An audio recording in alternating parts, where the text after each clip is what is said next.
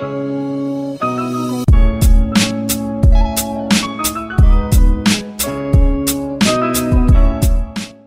we just thank you this morning for the atmosphere of worship that's in this room. And I, I really, really ask, I know I just completely changed our focus by all that those announcements, Lord, but I just pray right now you'd help us to refocus on you and your word and that uh, this word would come through strong today and it would accomplish what you desire. Your word says uh, that your word will not come back void. Lord, that we have no promise that our words will not come back void, but you say your word will not come back void. So I pray that this word this morning would not come back void in this congregation. And we thank you for that. And Jesus, this, because there are a lot of people out there today claiming to be prophetic and claiming to be prophets that are just prophesying nonsense. Uh, they're prophesying out of their own spirits, out of their own wants, out of their own things. And so I want to I want to let you know at the front, I don't think I'm a prophet, uh, nor am I saying that I am prophetic or anything like that. But there is once in a while when I just feel uh, I feel an unction towards something. And last year, if you'll remember, around August, I started feeling this word breakpoint. And uh, ended up, that became like an eight week thing that we talked about here in the church, which strangely enough, um, in that breakpoint thing, it wasn't exactly what I thought it was, but I was, we were preaching that we needed to pray and really truly seek God in prayer because we were coming to a break point that there was going to be a changing of seasons and, and that some different things. Now, I, am not sure if any of those messages were online. I think that was before we were online. Um, if they are, I don't remember. But if they are online, you should go back to see what I'm telling you is the truth. And I was saying, We're coming. Remember, I went over and I slammed the door and I said, We're busting through a door into a new season, and we need to pray and we need to seek God um, for to, to help and lead us through that season. I just didn't know that that was going to be what it was. I thought it was going to be something slightly different than that, but we certainly entered a new season in 2020. We, we certainly hit a break point from where we were in February of last year to March of last year.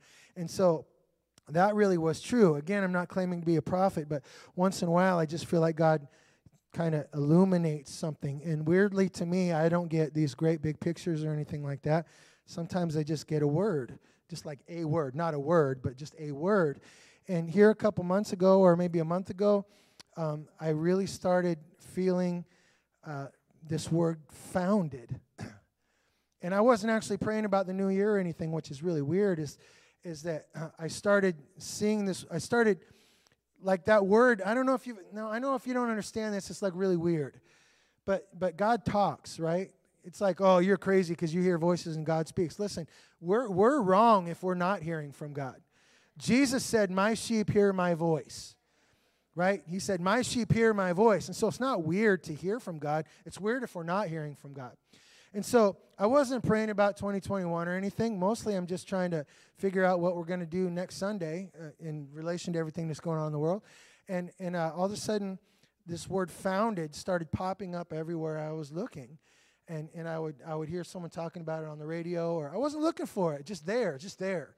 And and so, with me, sometimes when I'm hear, hearing that or seeing that over and over again, you just pray about it. I'm not going to run up and stay, Thus saith the Lord, founded. And then everybody goes, Great, thanks for that. Um, so I was praying about it, and I'm like, All right, so God, what is there something to this, or is just like the burrito that I ate that gave me gas, and now I'm having this or something? Um, and I, I, really, through my prayer, um, I felt. Um, I felt strongly that what God desires for us in this year, and it's not about years. Um, years are these things in our mind, but years don't make any difference, right? They don't. You know, on New Year's Eve, everybody's like, well, praise God, 2020's gone and 2021 is here. And it's like January 1st looked a whole lot like December 31st to me. I don't know. We're still sitting here with masks on and distancing, and, and the government is still in absolute turmoil, and everybody hates each other in the world. And it seems like it's the same as it was then. But in our mind, there's a thing that happens when we shift a year, right? And so I really started feeling that God was saying in 2021, I want you uh, to tell your church that they need to be founded. And weirdly, Josh is kind of getting the same word, and, and some others as well. And um, even some things David has said to me in the last couple months. And so I struggle with that a little bit uh, because what I want to talk to you about over the next five weeks is um, it's not anything new if you've been in the church. In fact, it's all very, very basic. Um, but I think that what the light, I feel like the word that, I'm trying to be careful here because I'm not trying to make it something bigger than it is. But I feel like the illumination on this is that these are things we know, but we don't like lock into them so passionately and so powerfully that nothing can shake us from that. And and I know that's true because probably 50 this I'm making up these statistics, but I'm probably pretty close, right? 50 to 75% of the church Christian church in the United States is totally up in arms right now you know, you got a segment that thinks the whole world isn't at an end and God's not going to do anything and we're all doomed. And then you have another segment that wants to take up arms and have an armed revolution and break into the Congress and that somehow or another that's a good thing for our country. And and and I was, oh man, I gotta be so careful.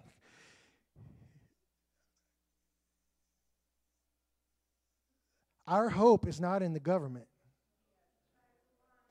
Our hope is not in Trump is not our Messiah and listen to me, you, I've been preaching this for months and months and months because we, we've thrown so far behind Donald Trump that we think if something happens to Donald Trump, then the whole country. I have heard, I've heard multiple pastors say Donald Trump is the only hope that we have for our country. And so we have to get him elected.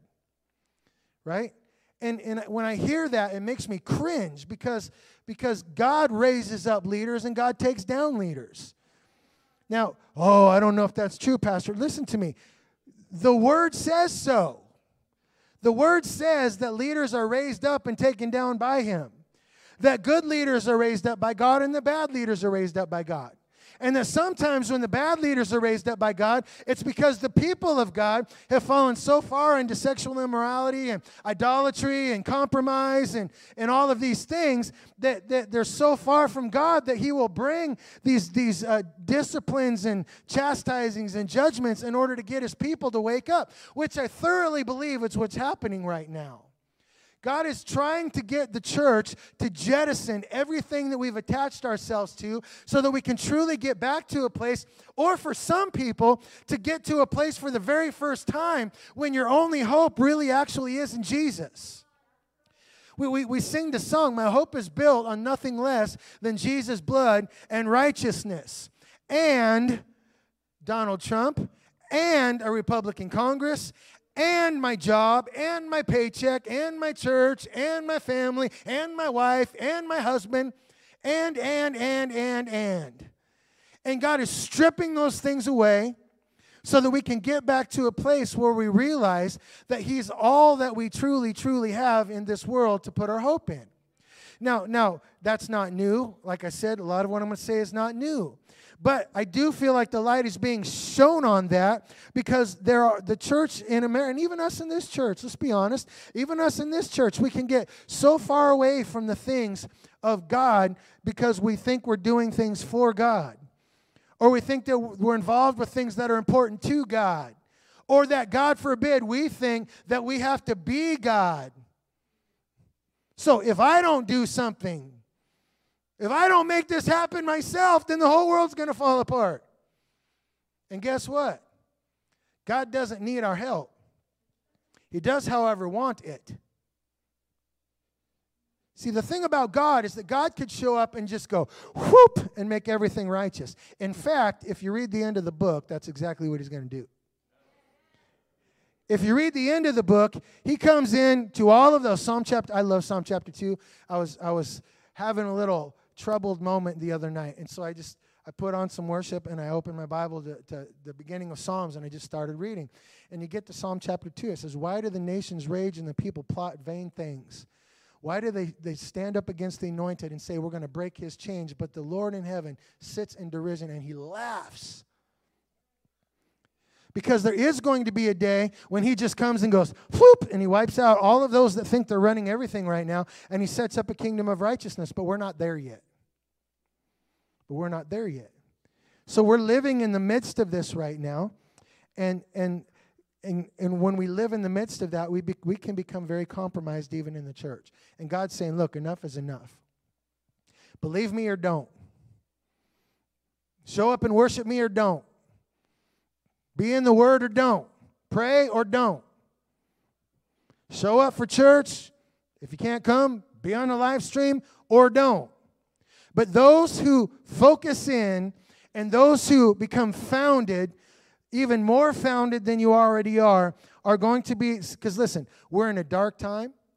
We, we are in a bad time. There, there's, no, there's no way around this right now. We are in a bad time in this country. I was talking to my dad yesterday, and, and he was helping me fix some problems we were having with the sound system. Thank you, Dad. And, and so we were talking, and he's like, Man, there's stuff going on now I've never seen. I think my dad's 84 years old. He said, There are things I'm seeing now that I've never seen in my whole life. And he's been around for a minute, right? The, the thing, there, there are, mm, I'm not going to belabor this, but I got to say it to get to the good part, is that we, we have people right now, they're trying to un, unperson people. If you ever if you ever read the book 1984, the stuff if you ever if you never read 1984, you should go read the book. Like read the book. Don't be lazy, go read the book. I don't like to read. I don't care if you like to read because what he said way back then is what's happening right now. Uh, there, there are people that you're just trying to unperson people. Whatever you think about Donald Trump, they're trying to erase his existence. There are people being fired from their jobs because they went to Washington the other day. Fired from their jobs. People that are losing their book deals. Well, they're getting what they deserve. Okay, well, that's good when they're getting what you think they deserve, but what about when that spins around and it starts coming at you? It's good when it's going on your side, but what about when it comes around and it's not on your side anymore? It's not good. The pandemic's not good. Our government's not good. Our culture's not good. Our society is not good. Our world is not good. It's dark. It's very dark. But listen, I'm not trying to bring you down because I'm going to tell you this. The Word of God says that even in the midst of those kinds of seasons, those who serve God and follow God and worship God will do great exploits for Him in the midst of that darkness. Every time scripturally you see great darkness, I don't know if anybody's going to hear what I'm saying this morning, but this word, you go over and over and over. In the times of the greatest darkness, God will show up and He'll find a few people that'll just be ridiculous in their faith, and He will use them to flip entire nations around. He'll take four lepers that are about to die and he'll use them to defeat an entire army, and they didn't even do anything except walk down the road trying to find some food. He'll take a Daniel into captivity and cause him to be one of the most influential people in one of the most evil, oppressive regimes that has ever been on this earth. When Rome was over Israel and it's darkness in Israel, and there had been no word for 400 years in Israel from Malachi to the beginning of the book of Matthew, Jesus shows up in the world and he brings a light. Those who serve God will do great exploits in the midst of the times that we are living in. So, church, we need to take heart and say, it's not all bad. We're not broken. We're not defeated. We're not going to lose. It's not too much. The enemy is not overcoming us. He's winning some temporary battles right now, maybe. But listen to me. In the end, those who stand for God will do great exploits for the kingdom of God. But those that are going to do those exploits have to be founded, locked into the things of God. it's, this is radical faith time. This is the Word of God is everything that I live by and hang on time. This is we need to pray and believe God to show up time. But those who will believe that will do great exploits. And so as over the next few weeks, if I talk a little bit about the darkness that's going on in the world, I don't want you to take that as going out going, oh, geez, what are we going to do? This is our time to shine, church. This is our time to shine. But listen, the only ones that are going to be shining are the ones that are founded. Because I go from the from the the serious to the good, back to the serious for a moment. Because one of the things I feel, and again, I'm not saying this is a, thus saith the Lord, it's just what I see through observation. is that there are many people sitting in churches watching on live streams today that will not be here next year because they're going to be knocked off course because of the things that are going on in the world. God forbid that would be any of us. I hope not. But when I observe how the church has been and I observe how the church is in this nation as a whole, what I see is a very shallow, shallow faith built on celebrity pastors and built on catchy worship songs and built on the right kind of lights and the right kind of smoke. Now listen, I'm not I'm not against any of that. I wish that we had some more lights and things like that here. I'm not against that, but I'm saying when you build your faith on that, right? You have a problem. And so I think what we've done over the years is we've raised up pretty shallow believers. Saved? Probably. Going to heaven? Probably. But able to stand in the midst of real waves that are coming our way? I don't know. And so that's that's the light that I feel like has been shining on this founded word for me. And so I want to talk about for the next few weeks. I want to talk about core, um, not core. I want to talk about hardcore, hardcore. Everybody say hardcore. It's not a joke. Hardcore discipleship because hardcore discipleship is what we need in the days that we're living in. Well, Pastor, you're going to hit us with a bunch of legalism. I'm not hitting you with any legalism. I'm hitting you with what the Bible defines as discipleship. We can either do it or we don't. But I, am looking this year, I'm looking for some warriors who are going to say, God or bust. And so let's jump into this. You thought I already did. Sorry. I'm going to go quick.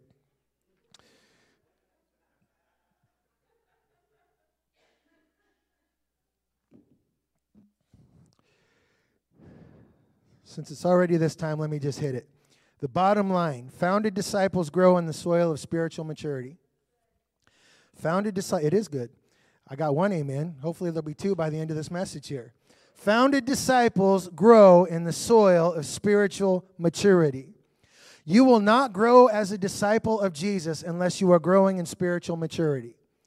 And there are certain things Scripture has given us. See, the awesome thing about God and Jesus and the Holy Spirit is that they don't just tell us this is what you need to do and then leave you out there on a cliff figuring out how to do it. Jesus said, I need you to be disciple. Go into all the world to make disciples. He did not tell us to go into the world and get a bunch of people saved. Okay? Now, he told us to go into the world and make disciples. Now, obviously, if you're going to make a disciple, you got to get people saved. But sometimes in the church, we're happy enough to get somebody to pray a prayer and get somebody showing up for church on Sunday, and then we say we did our job, and that's not discipleship. That's praying a prayer and going to a church service. Discipleship is something far deeper than that. Discipleship is something far more hardcore than that. You will not find American Christianity anywhere in the Bible. Now, I know people don't want to hear that, and I don't care if you don't like it. Listen, American Christianity you cannot find in the Bible because it's so milk toast. I think what David called it the other night, I think he called it greasy grace or something. We, we have greasy grace where the grace of God will cover me. I can go live any way I want, do anything I want, act any way I want, treat people any way I want. I can do whatever I want, and the grace of God will cover me. Therefore, I'm saved and I'm on way, on my way to heaven. And guess what? That is not true. That is not true. Oh, I thought we were saved by grace. You are saved by grace, but being saved by grace is accompanied by repentance and a change in your life. Your life becomes different than it was before. The gift of grace is free, but discipleship costs everything. The gift of grace is free, but discipleship will cost you everything. Well, that's not true, Pastor. You're already being legalistic. Well, I'm going to read you a verse in just a second that says, if you're going to follow after me, you need to take up your cross daily and follow me. Everybody say daily. Is daily one time a week on Sunday? Is daily even one time a week on Sunday and also Wednesday because I'm super spiritual? Daily's daily.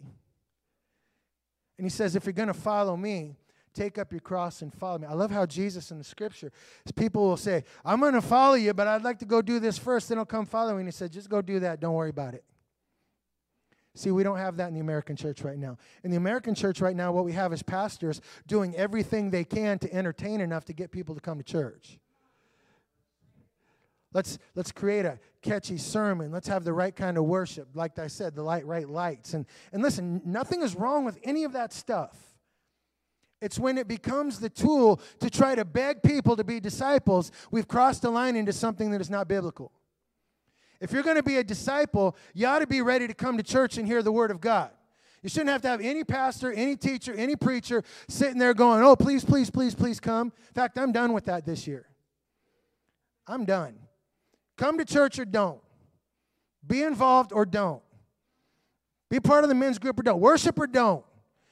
Because I'm done with it, because that is not what discipleship is in the scripture. Discipleship is a daily dying to yourself and taking up the things of God. And so, if you're going to become a disciple, you have to become spiritually mature. You have to go from where you're at to where God wants you to be. Okay? And so, let's get to point number one here. Okay, the design of discipleship. I've mentioned this. What is discipleship, scripturally speaking? What is it that we're even talking about? It's hard to hit a goal when you don't know what the goal is.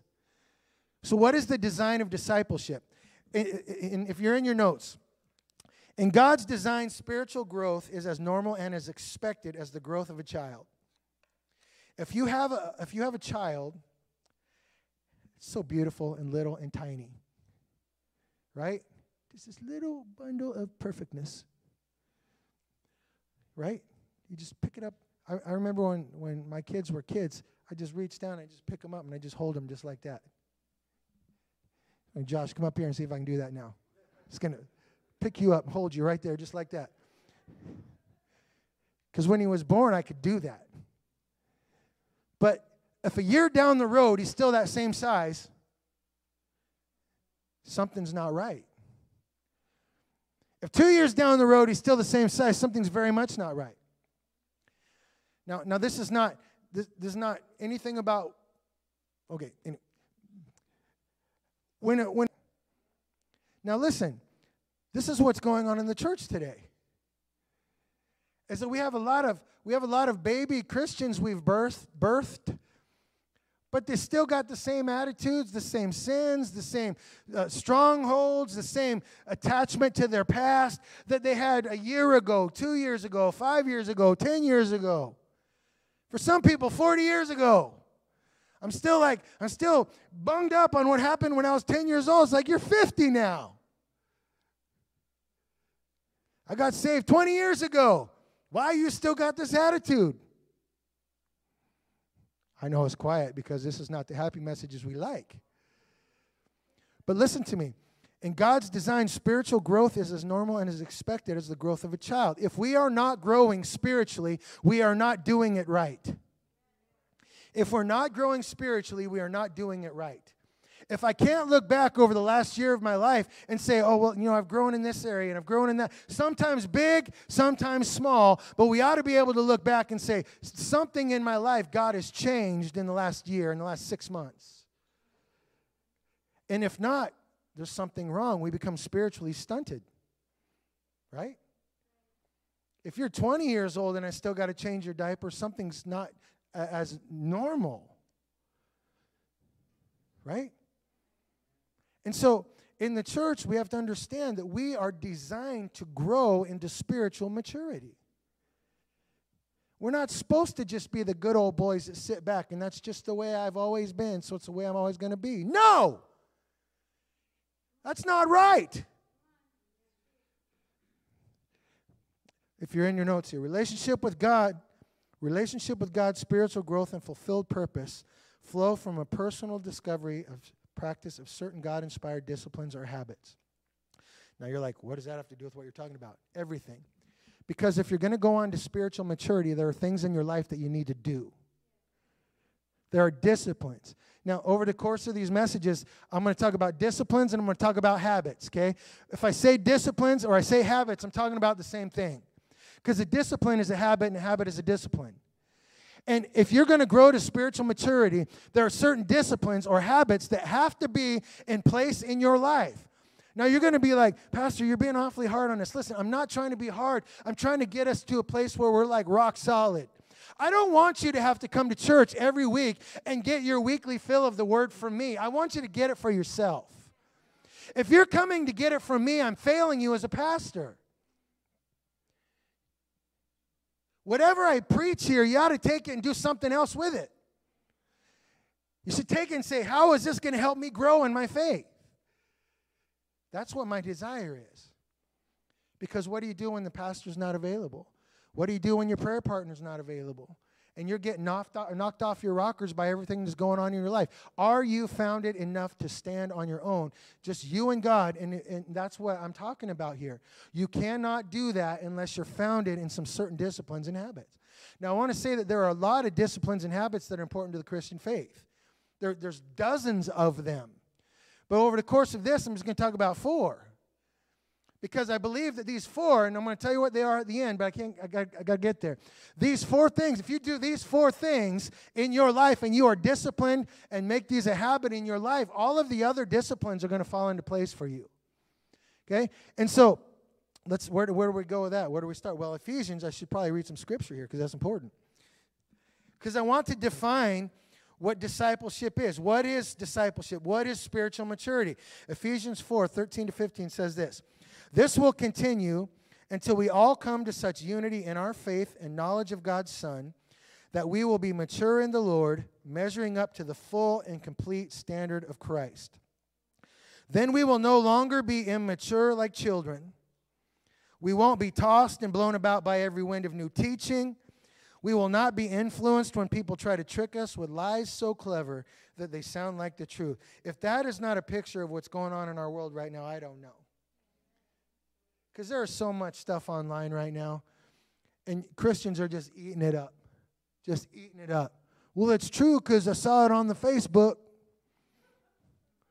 Listen, spiritually mature believers are going to be able to see through those things and know what the truth is. Okay? Let's read on. Verse 14. Then we will no longer be immature like children. We won't be tossed and blown about by every wind of new teaching. The other thing we've got is somebody comes in and says, This is from God, and we just eat it up. Somebody comes in and says, Well, I'm a prophet, and thus saith me, and thus saith God, and we just take it as, as gospel truth, even though it doesn't have anything to do with what the Bible says. It's a problem in the church. We won't be tossed and blown about by every wind of new teaching. We will not be influenced when people try to trick us with lies so clever they sound like the truth. Instead, we will speak the truth in love, growing in every way more and more like Christ, who is the head of his body, the church. Now, his church, he is the head of. I'm not sure Christ is the head of lots of churches in our country. And God forbid that, that functionally, God would not be the head of the refuge church. Because functionally, it's really easy to say, yeah, we're here for God, but we're doing everything and not what He wants us to do. So He has a church, and He is the head of it, and what He says goes. I'm talking to you today about what He says. Okay? If, you, if you're taking notes there, in the verse there on your page, just circle or underline that phrase growing in every way. Growing in every way. Okay? If you are a follower of Christ, you have to be growing. You have to be becoming more and more spiritually mature. Now, listen, do you get to a place? Listen, I'm an ordained bishop in the church of my God now. I'm a big shot, right? Actually, whatever it means. I got a thing on I got a thing on my wall and you guys all gave it to me and you all prayed for me. So I have arrived. I don't need to be spiritually. I don't need to I don't need to get any more spiritually mature because I got the thing on my wall that says that I am I am I'm a bishop. So I don't have to grow anymore. That's evil. See in the church we think, well, you know, it's just it's not a it's not a great attitude. It probably should be a little bit different, but no, it's evil. That is satanically inspired thought because the enemy will do whatever he can to keep you from growing in every way. Everybody say every way. So what is every way? Every way is every way. I ought to be growing in my marriage. I ought to be growing as a parent. I ought to be growing as a grandparent. I ought to be growing as a pastor. I ought to be growing as a follower of Christ. I ought to be growing as a member of this church and, and, and, and uh, loving and being in fellowship with each other. I ought to be growing in my thought life. I ought to be growing out of my sins and into holiness. In every way, growing more and more like Jesus. And so, the design of discipleship is that we would grow and continue to become more spiritually mature. And so, these four habits that I want to talk about are going to help us to do that. And the reason they help us to do that is in your notes, and I'm calling these the big four, for lack of a better term. The big four habits, the big four disciplines are important because they relate to our relationship with God, our relationship with others, our time, and our money. Now you're like, time and money, what's that got to do with everything? Everything. We'll talk about that in a couple weeks, a few weeks. But listen, if I look at your bank account, I know what your priorities are. I know if you care about this church or not. I know if you care about the things of God or not. I know exactly what you value by whatever it is that your, your bank account record shows. Now, thankfully, I'm not God, so I don't get to look at those. But He is looking at those. So, money is extremely important in our walk with God. Our time, how we spend our time, is exceedingly important when it comes to things of God. How we relate and treat others is extremely important. How our relationship with, is with God is extremely important. And so that's what the four big four habits talk about. So when we talk about discipleship, you say, okay, Pastor, what is my goal? What, how, how do I, how will I know I'm becoming like a disciple? Verse 13 says, then we will continue until we all come to such unity in our faith. The church is so absolutely, completely, and totally fractured in this country right now. Completely fractured. And the reason that we are fractured is because we are not following God. We are following our form of God. We are following what we think we want the Bible to mean. We're following what's comfortable for us. But we have to pick up our cross and follow Jesus until we come to a unity in our faith. When, we get where we're supposed to get, my thoughts will be just like Joe's thoughts. And Joe's thoughts will be like Ed's thoughts. And Ed's thoughts will be like Andy and Javon's thoughts. Not, not in personality or in character, but in purpose and what it is that God desires and what God wants and what He's calling us to. We will all be in unity toward that same goal. Now, we've all been called to go after that goal in different ways, but there will be a unity in the faith. Amen? So, discipleship design what, what do i need to look like? I need to be in unity in a true faith with my brothers and sisters. I need to have the knowledge of god's son in my life so that i will be mature in the lord. Now here's the key the key. You can, you can underline this too if you want to. Measuring up to the full and complete standard of christ. Measuring up to the full and complete standard of christ. So to be a spiritually founded disciple of god means that you become like Christ. If you don't look more like Jesus than you did last year, you're doing it wrong. If I don't look more like Jesus than I did last year, I'm doing it wrong. And I have to come back and get founded in the important things so that I can move forward growing to look like Jesus. How do, what, what, does G, what does Jesus look like? Now, I was going to put this verse in today, but since I spent like 15 weeks on it a few months ago, you could just go online and watch it. In Galatians chapter 5, it talks about the fruit of the Spirit.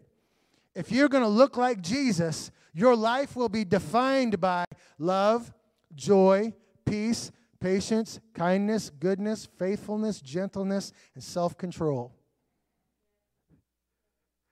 The more I grow in love, the more I look like Jesus. The more I walk in joy, Notice I didn't say have joy. Nobody's going to hear that. I didn't say feel joy, I said walk in joy. The more I walk in peace, there's nothing to be peaceful about outside those doors, really. But I can walk in peace because Jesus always walks in peace. Is Jesus ever not at peace? Nope. He is peace. And so if I am like Jesus, I will walk in peace. Love, joy, peace, patience, patience. Growing in every way. Patience. Patience with my wife, patience with my kids, patience with you, you patience with me. Growing. If I'm going to look like Jesus, I'm going to have those fruit of the Spirit manifesting in my life. You can go to the YouTube page and watch 100 weeks of that study Life and Divine. So I need to look like Jesus. And I cannot look like Jesus. I'm hoping my repetition here will get us somewhere today.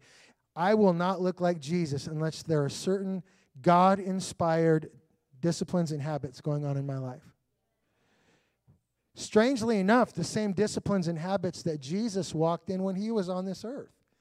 Pastor, you're being legalistic. No, I'm just telling you that we need to do what Jesus did. Exactly. Right? And so, let me share a couple things about this discipleship that we may not always hear because we are, we are in microwave Christianity. Hit me with a blessing, Pastor, then I'll go home and everything will be perfect. No, it will not. Hit me with a blessing. Hit me with a good sermon, Pastor. And if your sermon can't keep me awake, then it's your fault I'm not a good disciple. No, it's not. I bet I preach a whole bunch of bad sermons moving forward. I hope not. But not every one of them's going to be hit out of the ballpark, right? And listen, if you don't get anything out of that, that's your problem, not mine. Because every time I bring a word, even if it's not good in the way I deliver it, it's going to have the word of God in it. So, some things about discipleship that we need to know at the outset. Discipleship is not automatic. If you're in your notes, discipleship is not automatic. Hebrews 5:12, this is the Living Bible. It says, "You have been Christians a long time now, and you ought to be teaching others. But instead, you have dropped back to the place where you need someone to teach you all over again the very first principles in God's Word. You are like babies who can drink only milk, not old enough for solid food. And when a person is still living on milk, it shows he isn't very far along in the Christian life. And he doesn't know much about the difference between right and wrong. He is still a baby Christian. Do you know there's a huge difference between old and mature?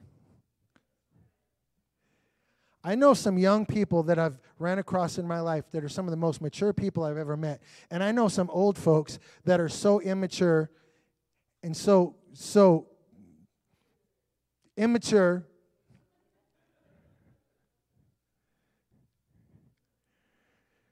You probably do too. Now, listen, I'm going to use an analogy here, and it doesn't mean anything. It's just a thing that I notice because it doesn't matter. Everybody say it doesn't matter. If you like it, do it, right? But one of the things I always think is funny is when you got like a 60 year old dude riding down the street on a BMX bike. And it's like, man, that dude, he's, I think he's trying to hold on to like 18. Or, or you see, I, I remember when we lived on Sanford Street, Josh was little and he got a skateboard. I'm probably like, I don't know, 35, 40 or something. I don't know at that point. And uh, so I got this skateboard, and I thought I could do that and our driveway was like this, it was uh, concrete, but it was kind of like rough. It wasn't super smooth, and and I'm like I, I could totally do that, and it was kind of inclined, but just a little incline. I could totally. I'm just gonna get on it, and the incline will just carry me down, and I'll be awesome. And I, I stepped on that skateboard, and it didn't move, and I went. And when I went, that thing flew up in the air, and I flew down and landed straight on my elbow and my back. And then you know, being, being Superman dad, you look like an idiot. I determined at that moment that I was too mature to ride a skateboard. There are times when you just move on. One time, uh, when my friend Thad was here youth pastoring, he, every year he had a thing called the, the Turkey Bowl, which we go down to Millicoma, and it was always sopping muddy, like a foot deep in mud. And we would have tackle football game. And, and I hadn't played football like that in, in years. And so the first year is like, hey, we're going to do this thing. Thad, uh, I don't know if you'll see this or not, but Thad is, if you know Thad, he's a, he's a stocky dude, and he was a fullback, like, like uh, what do you call it, all conference or whatever, fullback when he was in high school. And so we're playing turkey ball football, and, and he gets the ball and he's running, and I'm like, I'm just going to tackle him because I was fairly good when I was back in the day. I can do this, right? I forgot that I was like 25 years older or whatever, and he wasn't. And he comes running through there, and he hit me so hard that my head rang for like a week. And, and I, I fell down on the ground, and then I got to jump back up because our youth group is there, and you can't look like an idiot, right? So I jump back, I'm good, I'm good. But my head is like, and I got home, and I was so sore, I went and I sat in the bathtub because I'm just like, oh, I got to soak this off. And I could barely even get out of the bathtub. I'm not exactly, I could barely get out of the bathtub. And I determined that I had to leave those childish things behind because I was getting too old for that. When you get older, but you don't learn not to do stupid things, you're not mature, you're just getting older. I will never play tackle football ever again. Maybe some flag, maybe some like touch me on my pocket, but I ain't never playing tackle again. Because I've matured. See, you can get older and not mature, or you can get older and become more mature, but those two things are not the same thing. We think because somebody's been sitting in a church chair for 25 years that they must be mature in their faith. And Paul, here writing to the Hebrews, says there's some of you that have been at this for a while now, and you're still acting like little babies, faith wise. And you have to grow up. So it's not automatic. Just because you come to church doesn't mean that you're growing as a disciple. Just because you sing a song, you go to a Bible study, you, you, you, you give in the offering, doesn't mean that you're becoming a more mature disciple. You become a more mature disciple by following habits and disciplines. Amen? It's not automatic. Number two, discipline is a lifelong process. That's what I was saying earlier. You have to be committed. You have to be committed to a lifelong, passionate following after the things of God. And you have to thirst for those things and hunger for those things more than anything else. Blessed are those who hunger and thirst, for they shall be filled. It's lifelong. I, I remember um, this is quite a while ago now. I don't know if any of you guys know Pastor Walker, who used to be at North Bend Church, uh, Family Life Center now. But uh, Pastor Walker was my pastor when I was in high school. In fact, I drove his car for my driving test because our car wouldn't pass the inspection. So he let me borrow his car, and uh, so he's a great man in my life. And and uh, I remember one time he had been retired, like fully retired from pastoring, for years, and he and his wife were managing a storage unit out on Ocean Boulevard. And our, our church or somebody was moving some stuff into a storage, and I knew they were. Now listen, he didn't know I was going to stop by. So we were there, and I'm like, I'm just going to stop in and say hi to my old pastor. So I knock on the door, and he opens up. Oh, come in, come in, come in. And I walk in, and his kitchen table. Now, listen, this is probably 35 years ago, 30 years ago. No, not 35, maybe 30. And I still remember this because it hit me so hard.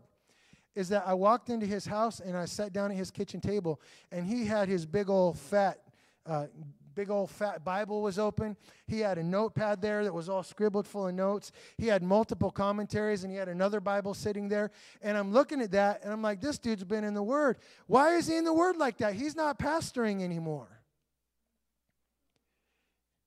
I remember he was one when he, he used to preach and he would just say the verses. He wouldn't have to read them, he'd just say them all. I'm like, this guy knows the word inside, outward, uh, up, down, backwards, forwards. Why is he got all of this laid out on his table? And it stuck on me. Listen, discipleship is a lifelong process. You're never going to become so mature that you don't need to be chasing after the things of God anymore. Number three, discipleship takes time. 1 Timothy 4 7 at the end of the verse says, Spend your time and energy in the exercise of keeping spiritually fit. Spend your time and energy. If, if you are note takers, circle time and energy. What is, what is time? Time is time. Right? What is energy? Energy is energy.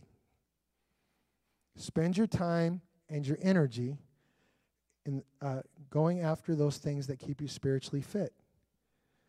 Now, you guys all know my journey here um, of weight loss because I've been I've been fat my whole life. I just say that because it keeps me accountable.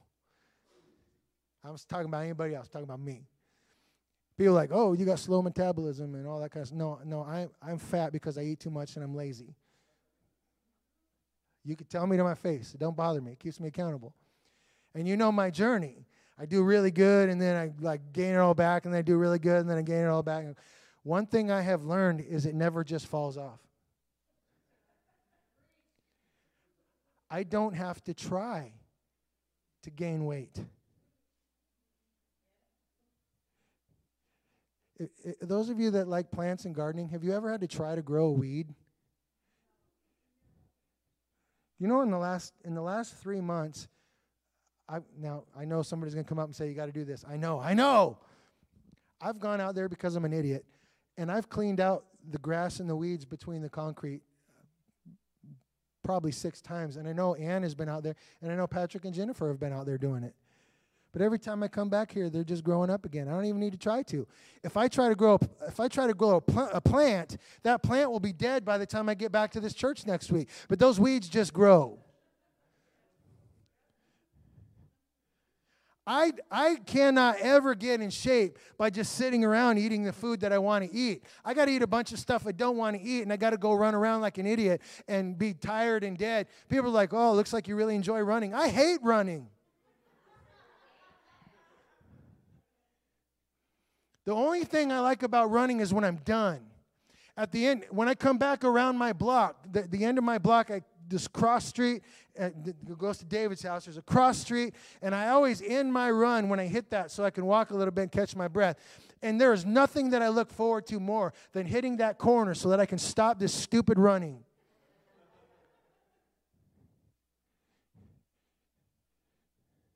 But listen, I know if I don't do that, I know what will happen to me. I have to spend my time and my energy doing it if it's going to happen.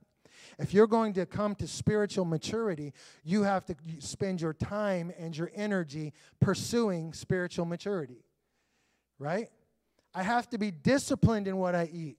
I have to be disciplined in what I do, or I will not be where I'm at, which is worse than where I was just a few months ago.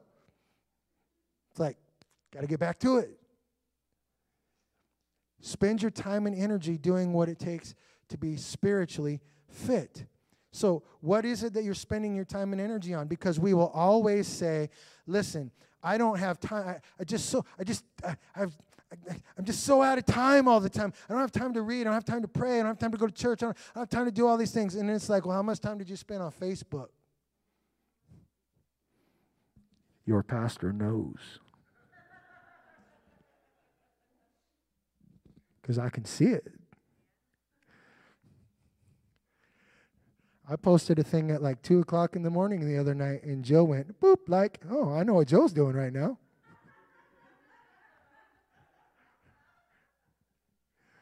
Listen, it doesn't matter what I know. The thing is, a lot of times we're like, I don't have time, or, or I'm, I'm too tired, or I'm too whatever. And it's like, okay, listen, um, it's going to be hard. I debated whether to say this, but I've already got myself in trouble. So if you don't make time for it, it's not important to you. If you don't make time for the disciplines of the faith, then your faith is not important to you. Now, Pastor, Pastor, you can't say that. Pastor, you don't understand. No, listen, you will always make time and you will always spend your energy on things that are important to you. So it just may very well be that Facebook is more important to you than being in the Word of God. So we might as well just say it. Be, watching Netflix is more important to me than, than spending some time in prayer.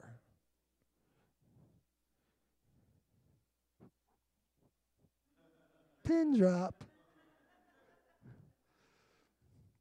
This is the thing. I get old. When I, when I was young, I'd look at these pastors and they were old and cranky, and it's like, why are they so old and cranky? Now I know why. I've heard it. Whatever your excuses are, I've heard it. Whatever my excuses are, God's heard it. But I also know if I were to keep a record of how I spend my time and my energy, it probably would not line up with me saying, I don't have time for spiritual discipline. I'll leave that one be. Uh, oh, I like this. I, I don't know who originally said this, but when God wants to create an oak tree, he'll spend 60 years. When he wants to create a mushroom, he can do it in six hours. So, do you want to be an oak tree or do you want to be a fungus?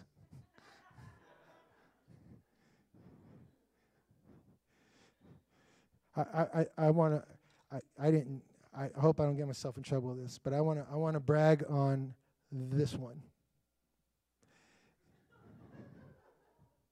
I'm not saying the name. I just want to brag on that one because probably I don't know how when did when did you start? 10 years ago? Something like okay, so like 10 years ago. 10 years ago um, there's a reason I'm not saying her name. So 10 years ago that one came to me and said, I have this goal. And I was like, okay, that's that's a great, that's great, that's awesome. Can you can you help me with some tests? Because I need someone to sit watch over these tests when I take them. I'm like, sure. And so did it and didn't get a good response. And I don't remember how many times, but three years. Can you do this? Can you do this test with me? Yeah, come on and we'll do the test. Send it out. Nope. Come in, send it out. Nope. Come in, send it out. Nope. I don't remember how many times it was. But then one time, I get a message. I got accepted. That's amazing. That, so since that till now, um, have your master's degree or on the edge of it? Master's degree. In the thing that we were talking about 10 years ago. Where most people would have been like, oh, well, you know, I tried and it didn't work out, so I'll just go do something else. Perseverance, pressing through, working, sacrificing, studying, working, sacrificing, studying, working, sacrificing, studying, discipline, doing what needs to be done to get the job done, and you go from being being uh, uh, denied multiple times to having a master's degree in the thing that you wanted to do. What, what I promise you didn't happen is it just kicked back on the couch with some bonbons and a master's degree knocked on the door. Time, energy. The question is what's important to you? if growing in spiritual maturity is important to you, you'll spend your time and your energy doing it. Which leads me to this last point, which we're going to blow through because I'm basically it's going to tell you what it is the discipline of discipleship. Who would have thunk it? But discipline and discipleship, those two words are related. Who would have known? Did you know that being a disciple means that you're disciplined? It's what it means. You cannot say I'm a disciple of Christ if you're not disciplined, if you don't have these habits, right? So Jesus said, uh, You cannot be a disciple without being disciplined. Jesus said, as I mentioned earlier, then he said to the crowd, If anyone of you wants to be my follower, you must give up your own way, take up your cross daily, and follow me. Notice those three conditions, and then I won't talk about it if you'll notice them. He says, I want you to give up your own way, Take up your cross daily. Everybody say daily. Take up your cross daily. Everybody say daily. And follow me. How often should we follow him? Daily. Right? So, in, in uh, these disciplines and these habits, I'm going to give you this, we're done. In the dictionary, Webster's, it says a, a habit. Habit is a continual, often unconscious inclination to do a certain activity acquired through frequent repetition. A continual, often unconscious inclination to do a certain activity acquired through frequent repetition. So, what is a habit? What is a discipline? It's something that you acquire through frequent repetition until the point when it becomes natural to you. You, you, you don't even think about doing it anymore, you're just doing it. You, right? If you have a habit, because we all have habits. Some of those habits are good and some of them are not bad. I have a habit, as I mentioned, of eating food that's not bad for me. I don't think about eating that food. I just go grab it and I just eat it.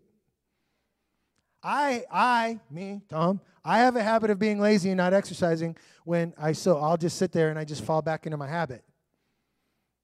Okay? A habit is something that you just becomes natural to you, and that's what I'm shooting for in 2021. I'm about to pray, and I know I've taken some time, but hold on today, okay?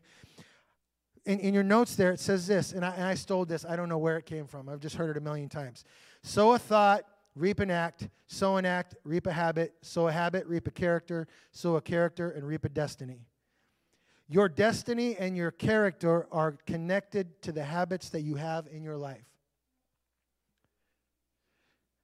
Have you ever thought about that? I'm not going to spend time because I know it's late. But your, your destiny is attached to the habits that you currently have in your life. That may be good or it may not be good. I'm not sure. Or for some, it might just be kind of indifferent. Now, it can't be indifferent because it's taking you somewhere. Your habits are taking you somewhere in your life, your disciplines are taking you somewhere. See, we're disciplined no matter what, we're disciplined to laziness. We're disciplined to Netflix. We just don't think it in those terms. But if you think of discipline as a habit and realize that my go to thing is to flop on a chair and watch Netflix for six hours, which again, there's nothing wrong with watching Netflix. You get what I'm saying. But if that's my default habit, then my life is going to follow behind what comes with sitting there and watching Netflix for six hours all the time.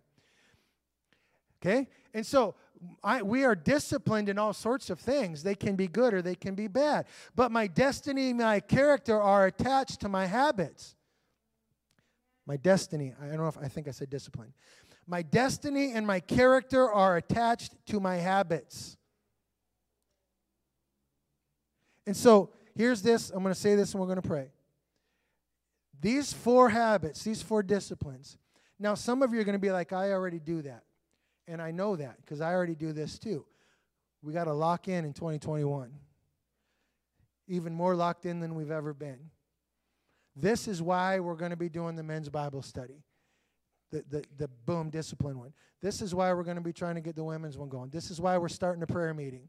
This is why we're revamping the prayer chain for this year. This is why we're doing these things. Okay? Because if we will do these things, it will found us in such a way that we cannot be shaken. Straight up, last thing, I'm just going to say it again as I'm closing here. Some of you in this room may not make it through this year if you don't get locked in. That's not to make you go, oh, pastor's being dramatic. It's also not to make you feel bad. I'm trying to cause us as a church to wake up and realize where we are at and say, this is what we need to do to live where we are at right now. And so, what are those four disciplines then? Those four disciplines, if we do these things, we will be founded, we will be locked in, and we will stand and do great exploits for God. Daily time in God's Word, daily time in prayer. Notice that it says daily. This is why I'm massively more than ever this year am I encouraging you to grab a reading plan and get into it. Well, Pastor, I've already messed up and I'm already far behind. I don't care if you're far behind. Get caught up. We're only a week into this thing. You can't be so far behind yet that you can't get caught up because the whole thing only takes 15 minutes a day at, at, a maximum. If even if you're not a great reader, it takes 20 minutes. Spend your time and energy keeping spiritually fit. There's some back there. We'll make more. Have a daily reading plan. Well, Pastor, uh, I just I just jump in the Bible and I just study some things sometimes. Good. You need to do that too, but you need to be in it daily. Daily time in prayer. Every day are you praying? Every day are you praying? Not legalism. Understanding that prayer is my connection to God that keeps me standing. He, he is the one that kicks open doors when I can't get through the doors. He is the one that works it out when I can't work it out. He's the one that shifts things when I can't shift them. He's the one that moves mountains when I can't move them. My devotion this morning was asking it will be given to you, seeking you will find, knocking the door will be open to you. That's prayer. Amen. Giving of tithes and offerings. Now you're like, oh, Pastor, you're just trying to get us to give more in offering. No, I'm not. I'm going to tell you why in a couple weeks here. why that one is so important, and then fellowship with God's family. Church, we cannot survive without each other right now. We need each other.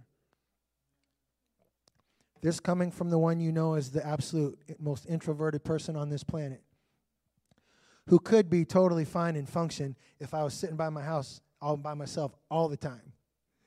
I could do it, but I know that that's not good, nor is that healthy for my spiritual walk. I need you, and you need me, and we need each other. If, if we don't have that connection, then there's a missing piece of our spiritual discipline. So here's where I'm going to finish today. At the end of your notes, if you're taking notes, and if you don't have notes, that's fine, but I want, I want you to do an exercise this morning. I don't want you to do it because of me, because I'm not ever going to see it. It doesn't matter to me. And this is where, see, I'm done. I'm done.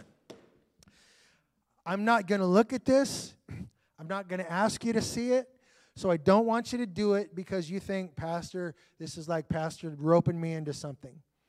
This is, this is for you and God if you if you have notes, and if you don't, I would encourage you to grab one and just do this and stick it in your Bible. At the end of the notes, it says this I will commit to the habits necessary for spiritual maturity. Where I want to finish today is throwing out an open challenge to every one of you. If you're watching online, it's an open challenge to all, all of us. That this year you will commit like you never have before to becoming more spiritually mature. And then once you fill that in on your notes, I want you to sign your name next to it. Why, why are you having to sign your name? What does that mean? Nobody's going to see it. That's you putting your John Hancock between you and God and saying, I'm committing to this. Because I'm going to tell you, if you don't commit to it, you won't do it. And if I don't commit to it, I won't do it. So, this is sort of a symbolic step of faith to say, God, I'm putting my name on this thing. That this year, I'm going to daily spend time in the Word, daily spend time in prayer. I'm going to be faithful in my giving, and I'm going to be faithful in being in fellowship with my brothers and sisters. And if we lock into that, we will stand and do great things when many around us are falling. I know this is slightly out of context for what it's talking about, but in Psalm 91, it says, A thousand may fall at my side, 10,000 at my right hand, but none will come nigh unto me. The attacks of the enemy. I, I will stand and I will do great exploits. So that's why I want you just to put your signature on that. Say, between me and God, boom, boom. When, when, when we're, we're getting ready to sign a contract for the refinance here in the next few weeks of the church, I hope. We'll be talking to you about it. We're still waiting on some information. They're not just going to say, all right, here's the money. We're going to have to put our name on the line to say that we're committed to this, right? If we would do it for that, why would we not do it for our faith? It's strictly symbolic, but I want to challenge you daily in the Word, daily in prayer, faithful in your giving, and faithful in fellowship. If you do that, everything else is going to work itself out, right? Let's pray.